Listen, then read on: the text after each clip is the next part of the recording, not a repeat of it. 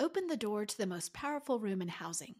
Built for mortgage executives, real estate leaders, and the rising stars that drive innovation and progress, The Gathering will feature over 45 powerful speakers on stage in Scottsdale, Arizona from April 21st to 24th. Learn more and register now at housingwirethegathering.com. Welcome, everyone. My guest today is managing editor James Kleimann to talk about our latest reporting on pricing exceptions and the potential risk lenders face from those practices. James, welcome back to the podcast. Hey, great to be back. Great to have you back. Um, and to talk about a story that is another feature story on a topic that we know that our audience is super interested in, and that's pricing exceptions. So maybe outline what you looked at this time because we talked about a story a few weeks ago, the first feature in, in the series. Yeah, the first feature was essentially on the pricing buckets and the way in which loan officers were cutting their own compensation to go skinny on deals and retain clients and make the numbers work. Of course, uh, we, we heard from a lot of people, and it's complicated. I, I think there are a lot of good reasons for loan officers to do that, but by the letter of the law in a lot of cases, it is illegal. So this is the second series, and we wanted to focus on the lenders themselves and the way in which they are going skinny on deals and who's benefiting and if the regulators are looking closely at the practice. So we start off talking to a loan officer in North Carolina. Uh, we call him Mike and he has two loans closing in mid January. They're going to close on the same day. And he tells us that he has one loan closing for first time homebuyers who didn't really press him on pricing. And it's been so difficult for them just to get the application together and all the documents. And he knew that there was no chance they were going to price shop him and apply with other lenders. It was just so stressful and and and he just he knew he had them, right? And so he has another loan closing on the same day for a real estate agent who is an investor and has done many loans in the past. And she knows what the national average is for a 30 year fixed rate. She's resourceful. Right at the time, rates were about 6.8%. She's well educated. She's older. She's just more experienced. And so Mike didn't hesitate. He did far more pricing exceptions for the real estate agent than he did for the first time homebuyers. And uh, he's, he tells us, I didn't think the first time homebuyers fall into any protected class, but what if they did? What if I discriminated against them by effect? In our training, there's so much focus that we can't do anything that would even accidentally be discriminatory. And so, despite these considerations, Mike did remain focused on closing loans that day, and he did end up granting more lender paid pricing exceptions to the real estate agent. But we do know that the CFPB is interested in looking at this, and they've expressed concern about some of these issues associated with pricing exceptions. So, what we wanted to do was take a really close look at how these pricing exceptions come to be. Is it an individual loan officer who makes the call independently to say, I have 50 to 100 basis points to play with from the lender? Is it a regional manager or a branch manager operating a P&L model and they're able to grant the exception to the loan officer to retain and then also the lender at large, the mothership, so to speak?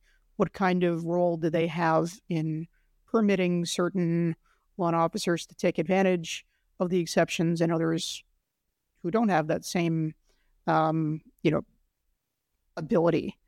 And, and so we really tried to break down also the fair lending concerns and the likelihood that the CFPB or potentially another regulator, there are technically speaking different regulators in this space, although the CFPB is certainly the one most people know and are afraid of.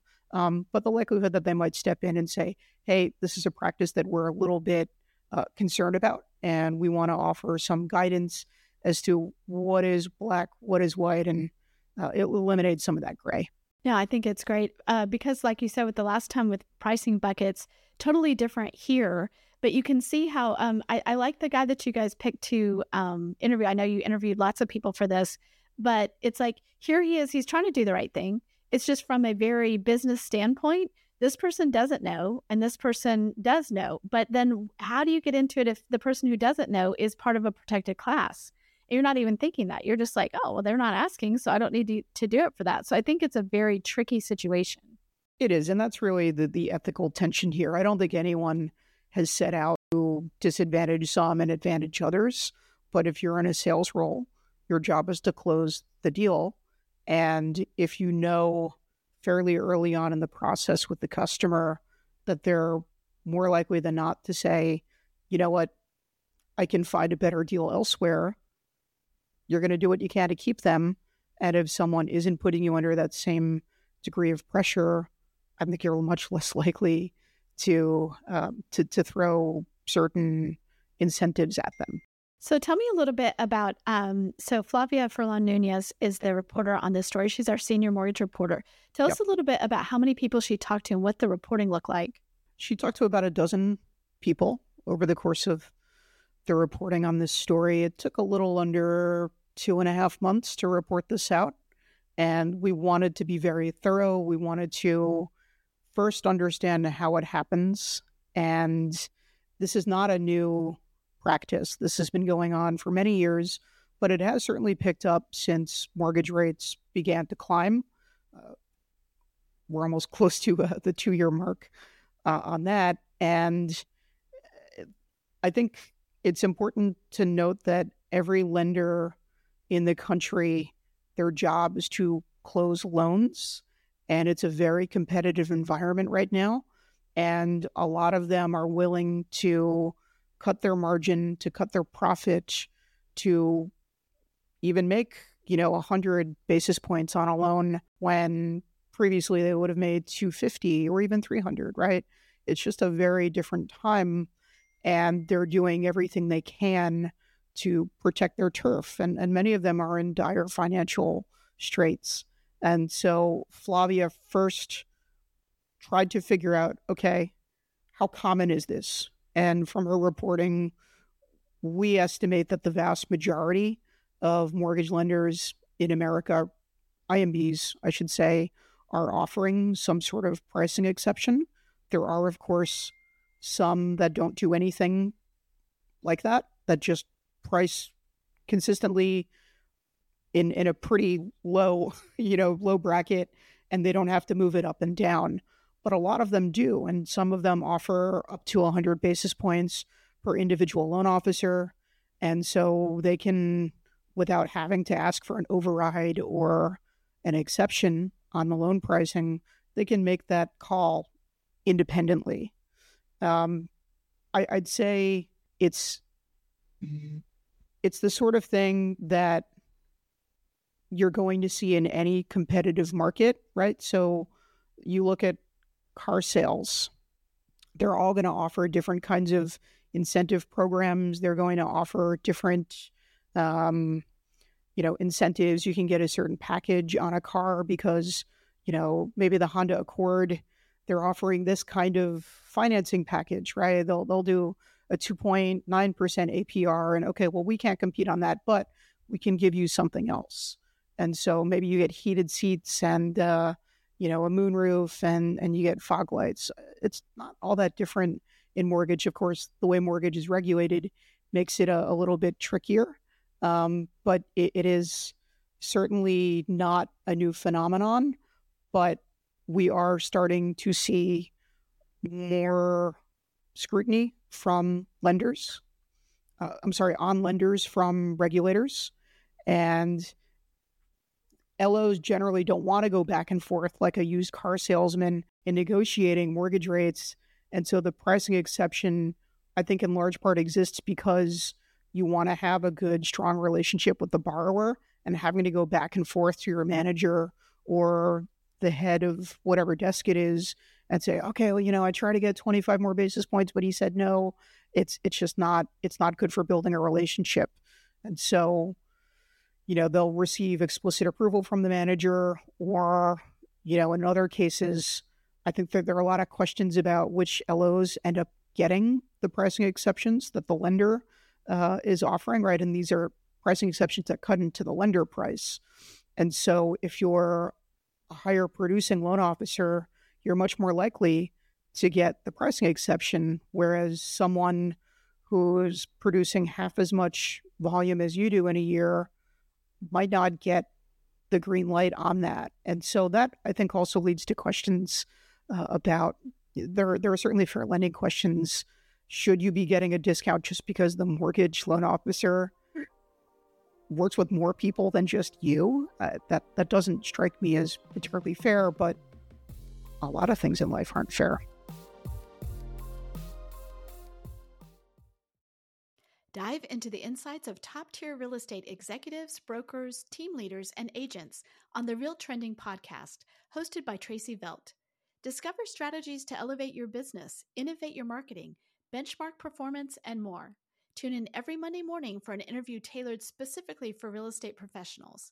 Available anywhere you listen to podcasts.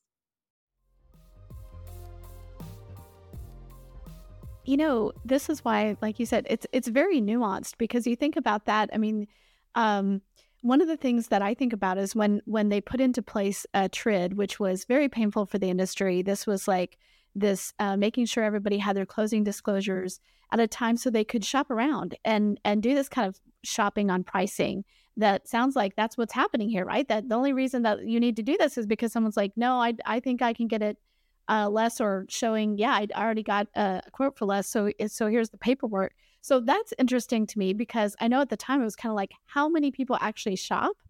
Uh, of course, this was you know early in in uh, some of the things we have now for apps and things, but so that's one encouraging thing that that you have more people shopping for for their uh, loan pricing.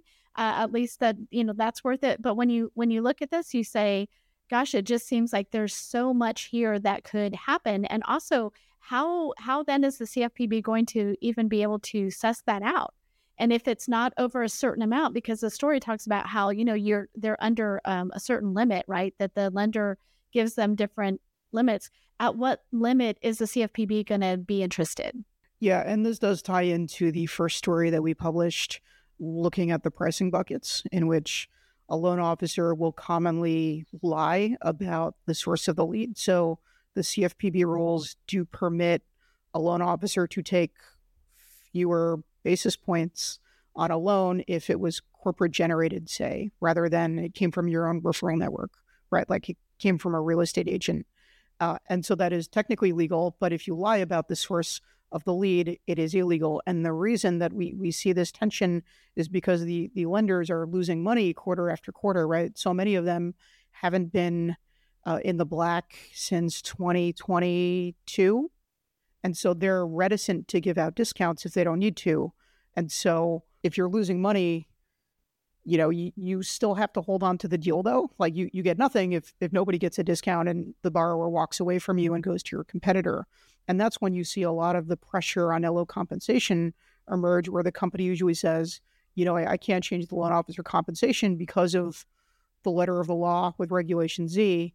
So do you look the other way if the loan officer says, okay, you know, I'm, I'm going to call this a corporate generated lead or I'm going to put it into a different bucket and I'll take the hit. I'll take a 50 basis point haircut or 100 basis points. You know, I've, I've heard people getting really, really skinny and making basically nothing on a loan because they also need to to prove to the lender that they are productive, that they are bringing in revenue to the mothership. So it's it's really all a factor of rates being quite high. And you also have to consider that every IMB is at a disadvantage when a prospective borrower is shopping for a new home, right? The likelihood of you getting the mortgage on that, unless you have a specific deal with the home builder, is slim to none. So that's about 30% of the market right now. So it's just everyone's in a really tough spot. The borrowers themselves are in a really, really difficult place and they just don't have additional money if rates jump from 6.8 when you were looking to 7.2 the numbers just may not work out. You might be over the dti there might be another reason that you just can't make that work. So it then creates a pressure on the loan officer who may themselves preemptively decide to provide a pricing exception or cut their own comp to get it in because they expect that the borrower is going to either shop them or not be able to get the deal done without them doing that. So it's a it's a really tricky issue. It is. It's actually interesting that you know one of the sources you talked to, one of the lenders was like, it would actually, in some ways, be great if the CFPB was more particular about this. If they if they had some rules to follow, so then it's not just like, well, we've you know we've got to keep up with the Joneses, you know, uh, with our competitors cutting this rate, but we're never sure if, if that's okay. Like if they came in and just just had more rules around it, that might be better. What what do you think about that? Yeah, I, I hear this quite a bit related to the CFPB, and and a lot of what they do now is regulation by supervisory highlights, and so it comes up pretty infrequently, and we don't see a lot of enforcement actions back in the depending on the way you see the bad old days, the good old days when Rob Cordray was in charge, lenders left and right would be getting hit with massive fines. And whether it was fair or not, it did create a different culture where there wasn't a lot of gray. It was we just no longer do these practices because the threat of the CFPB walking into our offices, going through all of our books, and then kicking our butts with a massive penalty for something like we didn't even think, you know, our our attorneys said wasn't illegal. Uh, suddenly is is a you know worthy of extreme punishment. You don't have that anymore, and that's partly because the CFPB has been maybe not defanged, but but they're certainly not as aggressive as they had been. Um, I think a lot of lenders and a lot of LOs just they operate in so many grays nowadays and they don't see many people being punished for maybe putting one toe over the line. And so I think it does promote, especially in in a marketplace where we're still looking at seven percent mortgage rates. And when people are desperate, they're going to, I think they're going to push the limits or they're going to test the limits a little bit more than what they had previously considered. Uh, we didn't see the pricing exceptions at the same level that we do today in 2021 and 2022, even. It has picked up quite a bit. And I think every lender out there wants to know what's legal, what isn't. And if you can give them a very clear cut explanation that isn't wildly interpretive, that would put a lot of people at ease. But we just haven't seen it. I, I think one of the things that comes through in the article is the fact that you know they don't um, LOs don't love this practice for a lot of reasons, and one of them, like you said, is like they don't want to be the used car salesman. Oh, let me go check with my manager. And the fact that um, I believe you brought this up in the last story too is that when when they're like, oh, okay, here's another price. It's like, well, why didn't you give me that price? You know, at the beginning, like, why did I have to ask? So, you know, just from a customer satisfaction retention point of view, it's also not great. Nobody wants to be in that spot where they're like, okay, what am I supposed to say to get the magic, you know, MSRP discount? You know, I don't, I don't want to pay MSRP on this uh, mortgage. What, what can I say? And uh, that's uncomfortable. And there are a lot of people out there who think that while well intentioned, the LO comp rules that were essentially rewritten just after the great financial crisis, uh, some believe it more a credit crisis than anything else, um, really have hindered They've they've cut any flexibility, and loan officer comp used to be lower.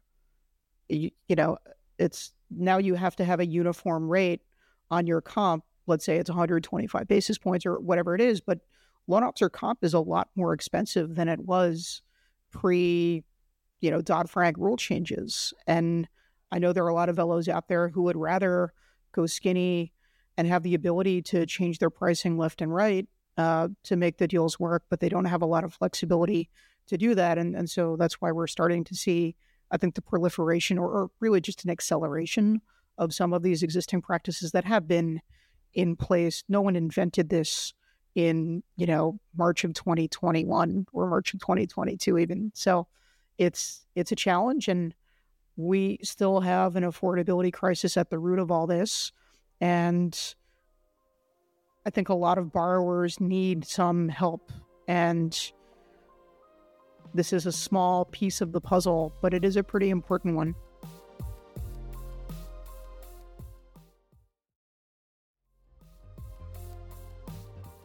I also, you know, it, it um, just like my question earlier, like at what point is it going to trigger? Like you talked about, you know, people you know they they haven't seen people get slapped for stepping a toe over the line. Where is the line right? Like at, at what point is like is it um your x basis points um pricing exception? That's what's gonna that's what's gonna trigger it. And also where what kind of documentation does the loan officer have to make when they make a pricing exception i don't know that um, i don't know if you if you know that from the story but it's like so do, do they have to include in there hey um, this was the this was the quote they got from um, the uh, you know another lender? Do they have to even provide an explanation? Like I, I don't know that.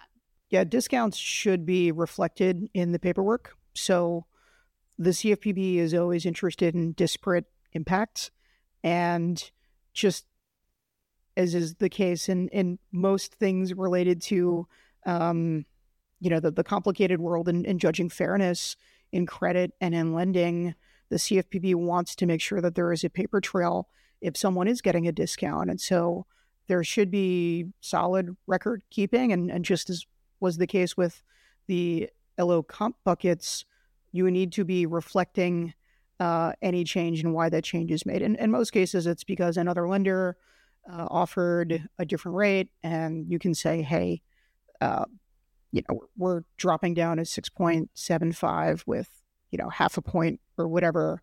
Uh, and, and, that's the reason. But yeah, the CFPB is definitely going to be looking through the books and they're going to be examining and saying, hey, it's interesting that 85% of your white borrowers ended up getting pricing exceptions, lender paid pricing exceptions, but only 35% of the black borrowers got the same pricing exceptions. And I think there's going to be a lot more scrutiny. And so we did see, I want to say it was a year ago, I think it was in the summer, Wells Fargo was one of the lenders who was later publicly identified as having, uh, you know, certain, I think, statistical inconsistencies that the CFPB was interested in examining further. I don't believe it ended up resulting in any kind of a fine or anything, but, but the CFPB is not shy to tell lenders after going through an audit. And again, most of the big lenders out there get audited pretty regularly. The CFPB usually does about 20% of, um, you know, IMBs and, and other, obviously the banks are also regulated by the FDIC and, and have a whole series of other laws that they need to adhere to. Um, but certainly on the IMB side, if you do get audited and the CFPB looks through the tape and says you have, I think, clear reason to believe that there are discriminatory practices even if they're not intentioned. The CFPB doesn't care so much about intention these days, right? It's about the effect. And so I would be very careful if I were operating a mortgage lender and I'm pricing high and I'm giving the flexibility to the regional managers or the branch managers or the LOs themselves to play with, you know, 100 basis points. And if they're inadvertently offering greater discounts to one group of borrowers than another, at some point, I, I think the CFPB is going to have to take action. So you mentioned uh, disparate impact, and you know if uh, we some of our listeners may know that very well if they're in lending. If you're in real estate, you may not know, and what that means is that even if you don't if even if you don't set out to discriminate against some people or give some other people a fair advantage, um, if that's the case, if that's the result, you're still liable for for those actions that led to that. So it doesn't mean intent. It doesn't. You might not be trying to do that, but in your example that you just said, if you can show, you know, this kind of borrower got this versus this kind of borrower got that, um, it can be very dangerous. Yeah, absolutely. Well, James, um, thanks so much for being on today. Really appreciate it. And um, great reporting by your newsroom as always. Look forward to more in this series. Thanks so much, Sarah.